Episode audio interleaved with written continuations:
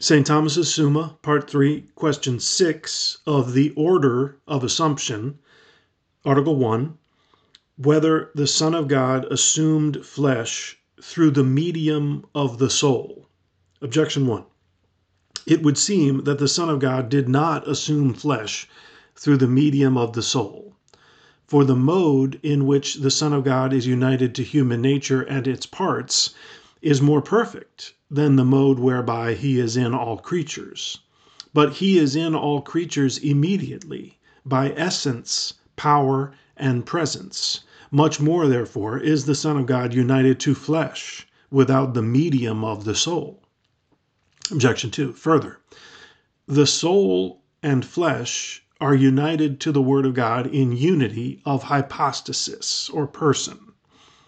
But the body pertains immediately to the human hypostasis or person, even as the soul. Indeed, the human body, since it is matter, would rather seem to be nearer the hypostasis than the soul, which is a form, since the principle of individuation, which is implied in the word hypostasis, would seem to be matter. Hence, the Son of God did not assume flesh through the medium of the soul. Objection 3. Further, take away the medium and you separate what were joined by the medium. For example, if, if the superficies be removed, color would leave the body, since it adheres to the body through the medium of the superficies.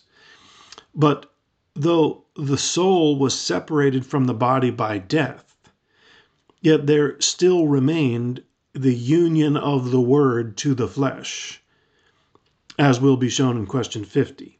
Hence, the Word was not joined to flesh through the medium of the soul.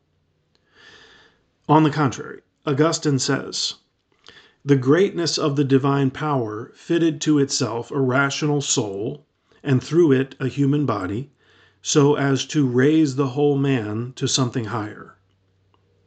I answer that a medium is in reference to a beginning and an end. Hence, as beginning and end imply order, so also does a medium. Now, there is a twofold order one of time, the other of nature. But in the mystery of the Incarnation, nothing is said to be a medium in the order of time, for the Word of God united the whole human nature to himself at the same time, as will appear in question 30.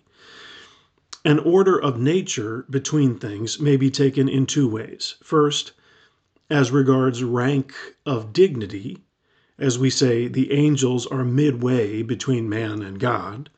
Secondly, as regards the idea of causality, as we say, a cause is midway between the first cause and the last effect. And this second order follows the first to some extent, for, as Dionysius says, God acts upon the more remote substances through the less remote. Hence, if we consider the rank of dignity, the soul is found to be midway between God and flesh. And in this way, it may be said that the Son of God united flesh to himself through the medium of the soul. But even as regards the second order of causality, the soul is to some extent the cause of flesh being united to the Son of God. For the flesh would not have been assumable except by its relation to the rational soul, through which it becomes human flesh. For it was said above in question 4 that human nature was assumable before all others. Reply to objection 1. We may consider a twofold order between creatures and God. The first is by reason of creatures being caused by God and depending on Him as on the principle of their being. And thus, on account of the infinitude of His power, God touches each thing immediately by causing and preserving it and so it is that God is in all things by essence, presence, and power. But the second order is by reason of things being directed to God as to their end. And it is here that there is a medium, between the creature and God, since lower creatures are directed to God by higher, as Dionysius says. And to this order pertains the assumption of human nature by the Word of God, who is the term of the assumption, and hence it is united to flesh through the soul. Reply to objection 2.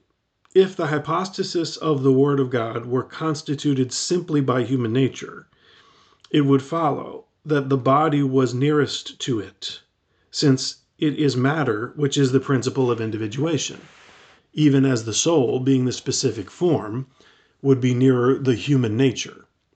But because the hypostasis of the Word is prior to and more exalted than the human nature, the more exalted any part of the human nature is, the nearer it is to the hypostasis of the Word, and hence the soul is nearer the Word of God than the body is. Reply to Objection 3.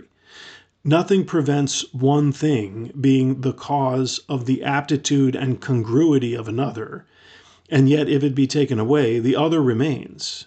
Because although a thing's becoming may depend on another, yet when it is in being, it no longer depends on it.